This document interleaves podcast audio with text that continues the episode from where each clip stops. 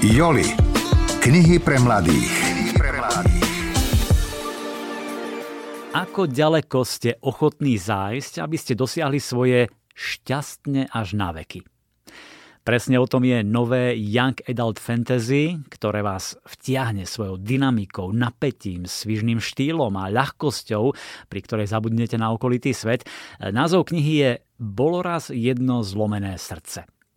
Hlavná hrdinka Evangeline odjak živa verila v pravú lásku a šťastné konce, až kým nezistila, že sa láska jej života chystá oženiť s inou.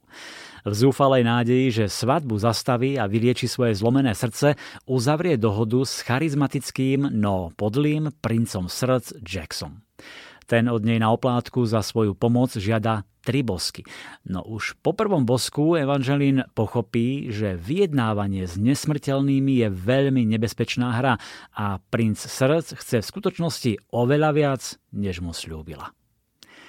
Bolo raz jedno zlomené srdce je typ knihy, ktorú nebudete vedieť odložiť, šibalská a prefikaná Evangelín, ktorú si zamilujete. No a Jax, princ srdc, ktorý vás bude prekvapovať. Je to nádherný príbeh o láske, šťastných koncoch, snoch a dôležitých rozhodnutiach.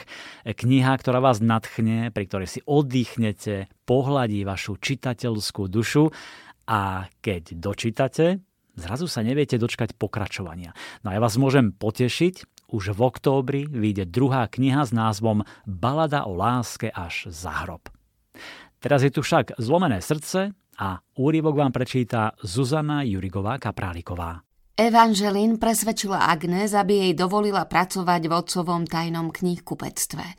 Nebolo to rovnako magické miesto ako podivuhodnosti, no aspoň sa mala na čo tešiť.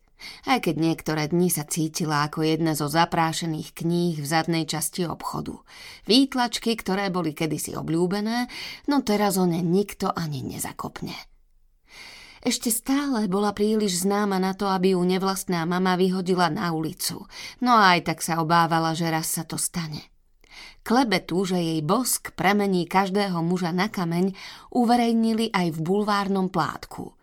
Odvtedy sa jej meno vyskytlo v novinách len zriedka. Aj Kutlas už na ňu začínal zabúdať, presne ako predpovedala Agnes. Ibaže Evangelín sa odmietala vzdať nádeje. Jej mama Liana vyrastala na nádhernom severe a celé detstvo rozprávala Evangeline ich rozprávky. Na severe majú rozprávky a dejiny rovnakú hodnotu, pretože ich príbehy a dejiny sú všetky prekliaté. Niektoré príbehy sa nemôžu napísať bez toho, aby začali horieť, iné zas nemôžu opustiť sever a mnohé sa menia vždy, keď sa rozprávajú. Takže s každým vyrieknutím sú menej a menej skutočné. Hovorí sa, že všetky severské rozprávky raz boli skutočné príbehy, no počase ich kliatba prekrútila tak, že už je z nich pravdivá len štipka.